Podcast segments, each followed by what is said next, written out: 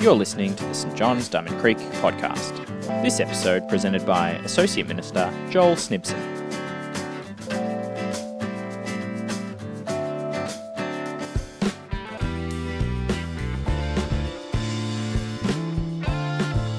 Today's reading is from 2 Peter chapter 1 verses 1 to 10.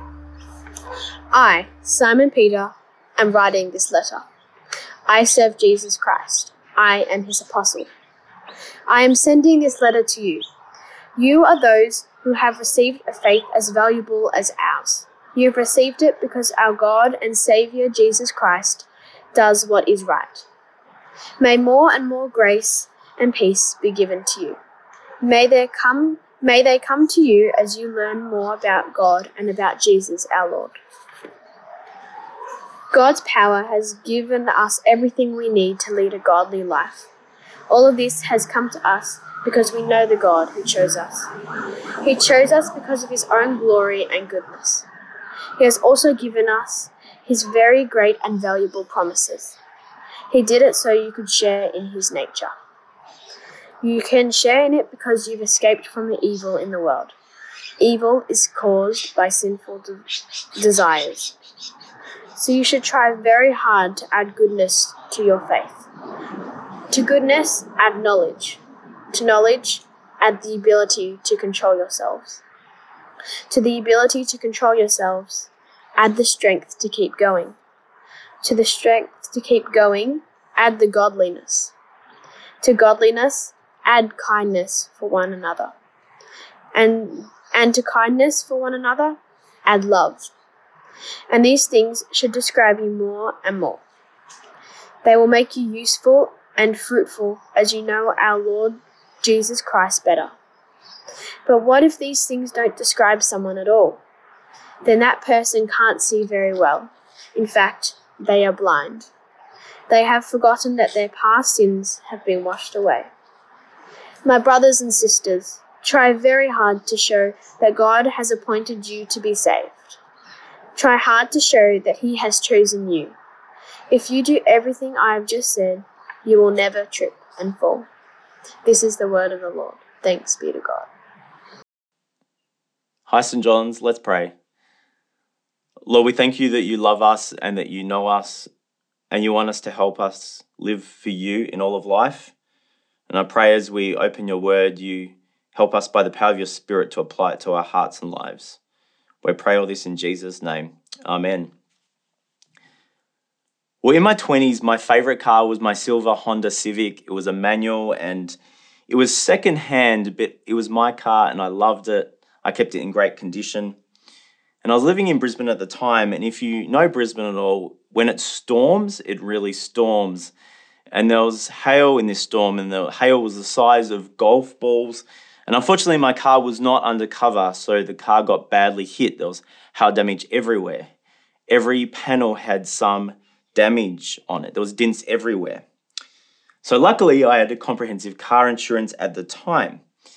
And if you've got your car fixed by a panel beater, you'll know that they use these big machines to suck out the dents, and they suck out one dent at a time. And honestly, my car looked better than it looked before the storm. Every dent had been fixed. The car looked brand new. Well, as we start our new series today in 2 Peter, our series is called Always Remember. Today, Peter challenges us to follow Jesus in living a godly life.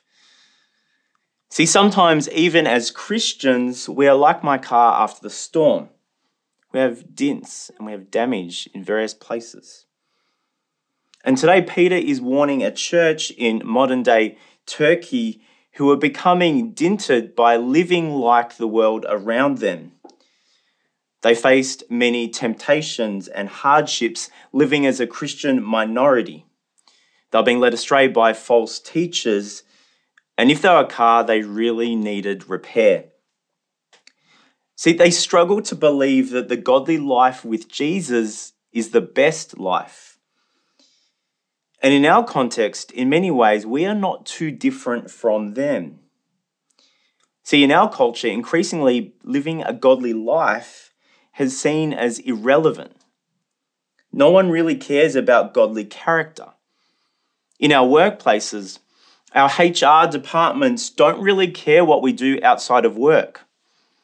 As long as we're not being rude to other people, as long as we're getting our job done, they're like, you do you, as long as our social media profiles don't impact the company brand. See, the idea of holiness is often seen as us thinking that we are better than everyone else, that we take all the joy, all the fun out of life. Once we were called wowsers, now we're called mean bigots. We just need to chill out. Maybe we want to be godly, but using my car analogy, when I speak of the godly life, you might picture a car that's just driven fresh out of a showroom, not even a scratch on it. But you might better relate to my car after the storm. Dints everywhere, caused by our sin, caused by our character issues that negatively affects our daily lives, our relationships with other people. And maybe we struggle to believe that God would fix our dints. We've been told a leopard doesn't change its spots. So what do we do? Well, in verse 3, Peter first shows us that godliness is about what we have in Jesus. Come with me to verse 3. His divine power has given us everything we need for a godly life through the knowledge of Him who has called us out us by His own glory and goodness. So, through faith in Jesus, we receive his divine power. These are some of the most wonderful and profound promises in all of the Bible here. See, Jesus gives us everything for a godly life. And this power is for right now.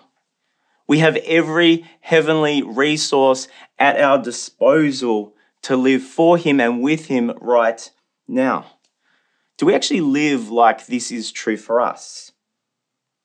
See, if Jesus' power is completely sufficient, it means that godliness is not just for those few holy, super spiritual people.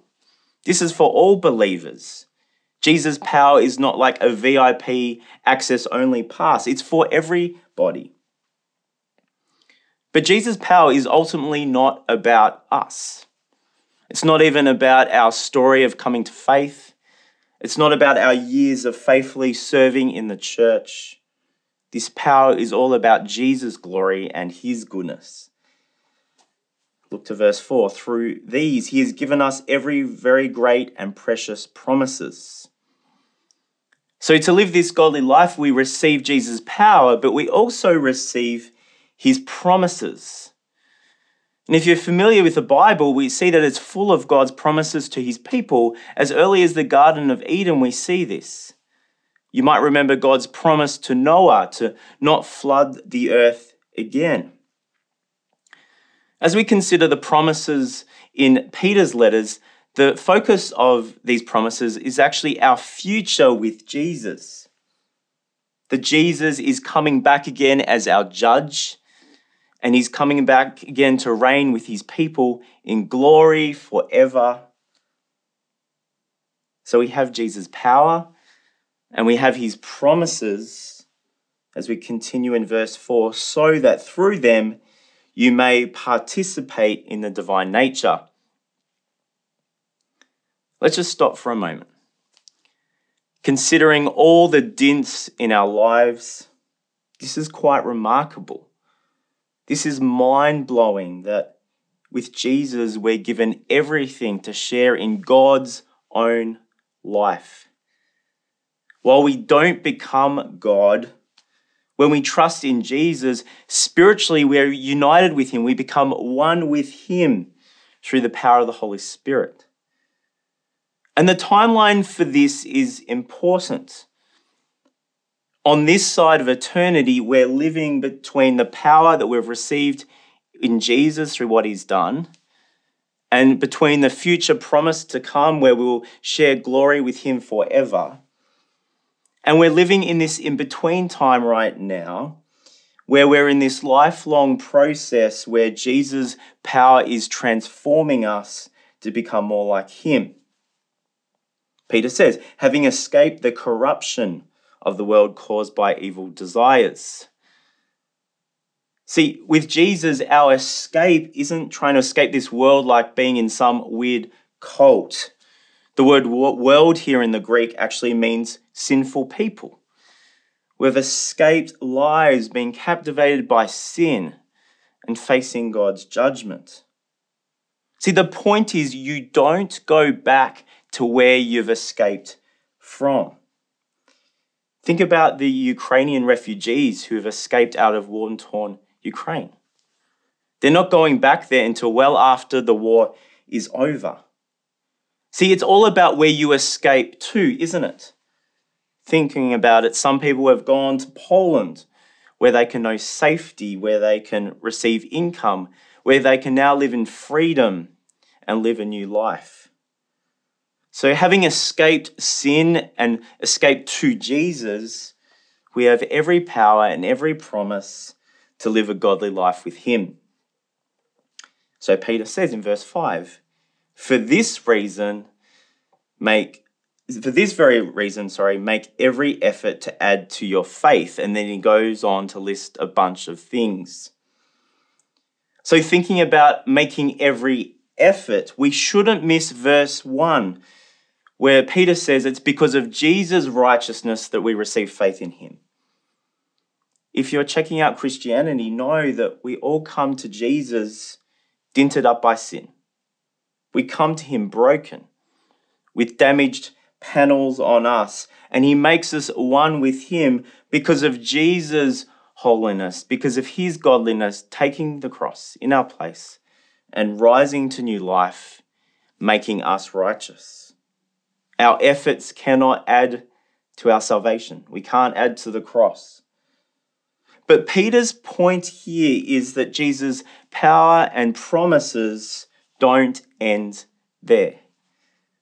See, the godly life is not about what we're being saved from, the godly life is about what we're being saved to a new life with Jesus. And that's why Peter says, make every effort to add to your faith. And verse 10 Therefore, my brothers and sisters, make every effort to confirm your calling and election. See, godliness is becoming who we already are.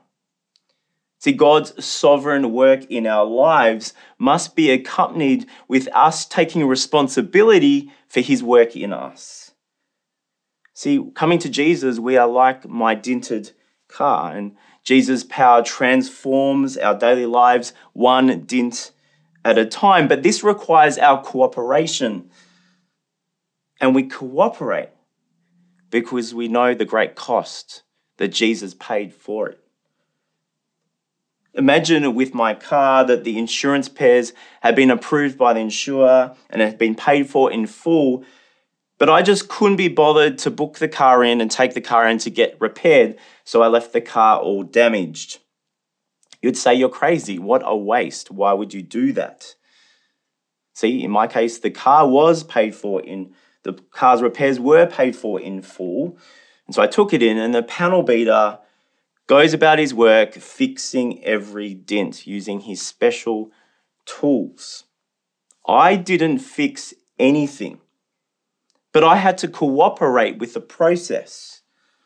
I was not passive in it. I had to intentionally put my effort in to ensure that the car was repaired. I had to take the car in to be assessed.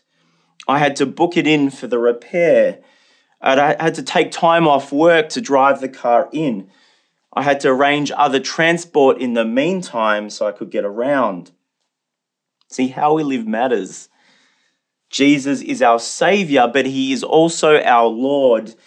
And the challenge is do our daily lives reflect that He is our King? See, in my life, pivotal moments of being called to godliness have been all about who is Lord of my life. Is it Jesus? Is it myself? Is it some other idol that's captivating my heart? And in these key moments, the Holy Spirit has convic- convicted me to take steps to cooperate with what He's doing. Practically, this required me to make hard choices to remove myself from certain things for a period. Things that I idolized over Jesus. It involved me saying no to certain things. It involved me saying yes to certain things. It involved me doing things I do not feel like doing. I had to make every effort.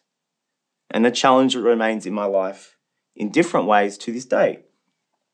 See, godliness requires our cooperation. In Colossians 3, it describes cooperating with Jesus' power in our lives by taking off our old, dirty clothes, like discarding our old way of life, our old practices ruled by sin. But it doesn't end there. It also says about putting on Christ, like getting dressed in the morning.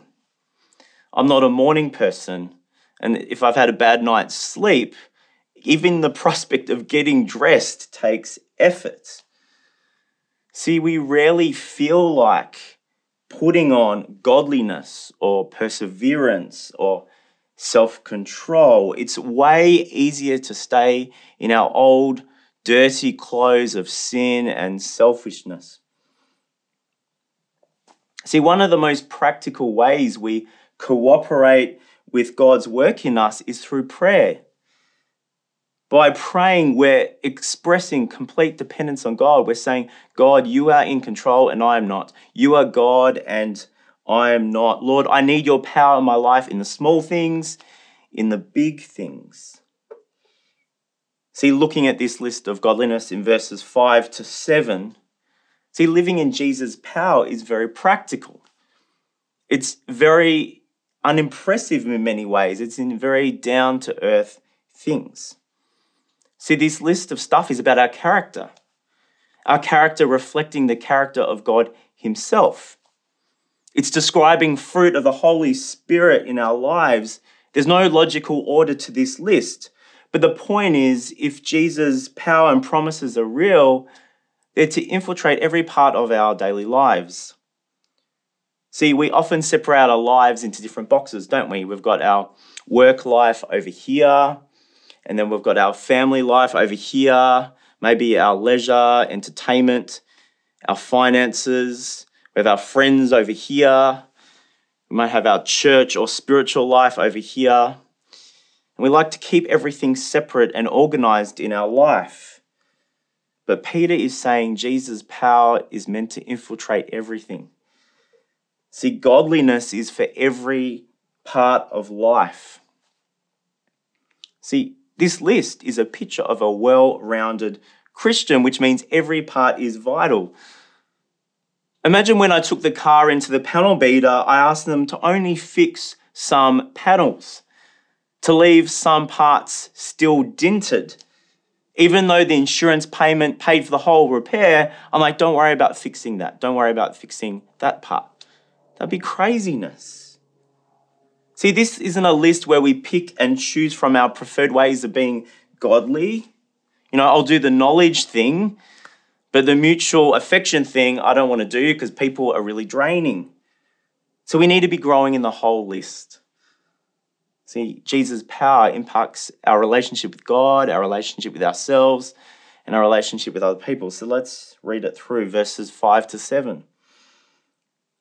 Make every effort to add to your faith goodness, and to goodness, knowledge, and to knowledge, self control, and to self control, perseverance, and to perseverance, godliness, and to godliness, mutual affection, and to mutual affection, love. What stands out to you? What areas in you are clearly lacking?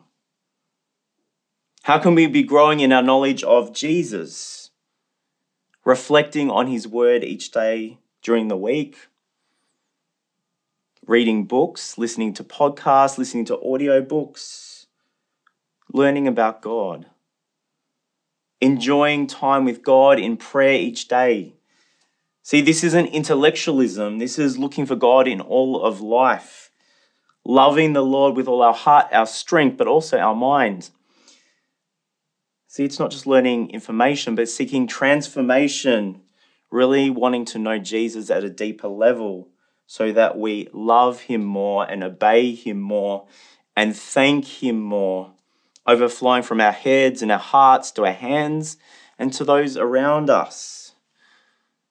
How's the Holy Spirit calling us to self control? How subject are we to our emotions, our thoughts, other people's demands? Are we finding our pleasure, our comfort in Jesus or in mindlessly binging television or food or having that next glass of wine or in sexual sin? How's the Spirit challenging our reactions when frustrated, when tempted to gossip, when in the unseen? How's the Spirit calling us to perseverance? In a world that tells us to quit when the going gets tough, what suffering or difficulty are we to remain steadfast in? Finding strength to trust in Jesus and continue running the race when everything inside us is screaming to give up.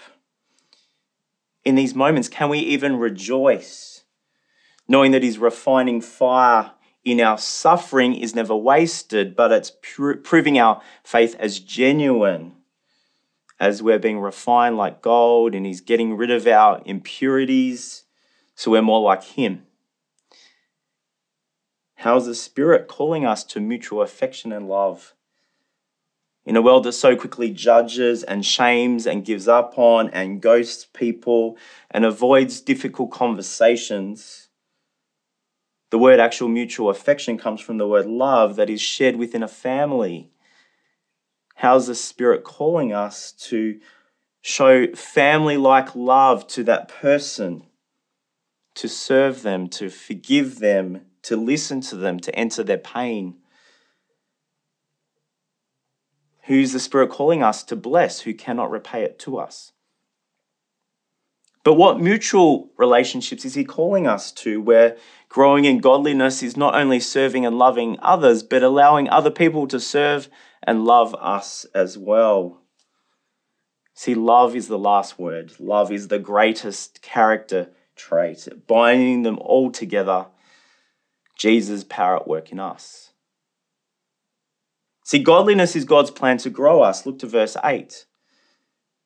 If you possess these qualities in increasing measure, they will keep you from being ineffective and unproductive in your knowledge of the Lord Jesus Christ. See, from verse 5, it's tempting to think that once we've received faith, all these other things listed requires our strength and our efforts. But verse 8 makes it pretty clear that we already possess these qualities, which is called to grow in them, becoming who we already are in Jesus. See, we'll never arrive in godliness in this lifetime. God will always have dints in us to be working on until the day we die. But if we cooperate with God's work in us, we should be increasingly seeing growth in our lives. We cannot encounter Jesus and not change. See, one of the things that I love about working at St. John is I get to go to Leith Park once a month with the team. And what I love is seeing their deep love and their joy in Jesus, seeing what 80 or so years of Jesus' power and promises is doing, transforming them. See, we might look at this list and see all our dints and see how far we have to go, and we can feel a bit disheartened, can't we? But, friends, our call is not to compare ourselves with others. We should compare ourselves where where we have come from. Think about your life 10 years ago. What areas of your character has there been growth? Has where sins have been dealt with? Where struggles with unforgiveness overcome, where idols that once consumed your heart no longer have a grip on you. This is Jesus' power at work in you if it's anger or rage, are we still reacting, flying off the handle at any small inconvenience? Or now have we learnt to calmly share our frustrations with gentleness and love? See, over the last few years, you might feel pretty beaten up by your sin. Maybe you've even gone backwards in certain areas. See, spiritually, we all have peaks and troughs, we have dry moments, but overall, is that the trajectory of our trend going upwards? Well, as we effectively know Jesus more and more. See, maybe our growth is simply just being more aware of sins and dints in our lives that we're completely oblivious of at a time gone by. But godliness is not always a function of time. A new Christian who is intentionally following Jesus in all areas of their lives, they're cooperating with Spirit's work, can grow in godliness in five years more than someone who's been a believer for 30 years who's resisting God's work in them. See, verse 9, Peter warns us of being spiritually complacent. He says it's dangerous. But whoever does not have them is nearsighted and blind, forgetting that they have been cleansed from their past sins. Friends, if we're not growing in godliness, we are forgetful. We are blind to all that we have in Jesus, past, present, and future. We can't cut corners to godliness. When I moved back to Melbourne from Brisbane, I drove my Honda Civic back down. It was a long drive, but I enjoyed it. And when I was back in Melbourne, I went out for dinner one night and I parked my car on the street. And what happened is a drunk driver came along and took out my car along with all these other cars. Um, and every panel on one side of the car was damaged. It was like a crushed can. But at this stage, I was a poor Bible college student and I only had third party insurance at this stage. So at this point in time, I was not covered. And to make things worse, the driver refused to pay for the repairs. So I got the car fixed uh, in a cheap backyard job. Instead of the dints being sucked out by the machine, uh, this time the dints were covered over with clay or bog. And the difference wasn't just cosmetic. The car was now weighed down, it was now heavier. It didn't drive like it used to. The dints may have been covered over, but they were still there underneath all that clay. The car was never the same. See, like my car's shoddy repair job, our attempts to hide our dints from other people denies Jesus' cleansing power in our lives it's blind to God's plan for us to become who He has made us to be. See, we don't need to hide our dints. We don't need to justify them saying, This is just who I am. Our growth in godliness is about Jesus' glory and His goodness. It's not about us. So it means we've got nothing to prove to each other. Jesus' power accomplish, accomplishes it all. So, here amongst our Christian community, during our, our life groups, during the week, we can be real, we can be honest. We can share about those areas of our character that we need Jesus' power to grow us and transform us. As we heard from Hebrews last week, let us consider how we may spur one another on towards love and good deeds. Let us encourage each other to become who we already are in Jesus. Yes, Jesus calls us to a really high standard of godliness, but he gives us every possible resource to get there. We have Jesus' own very power. We have his word. We have one another.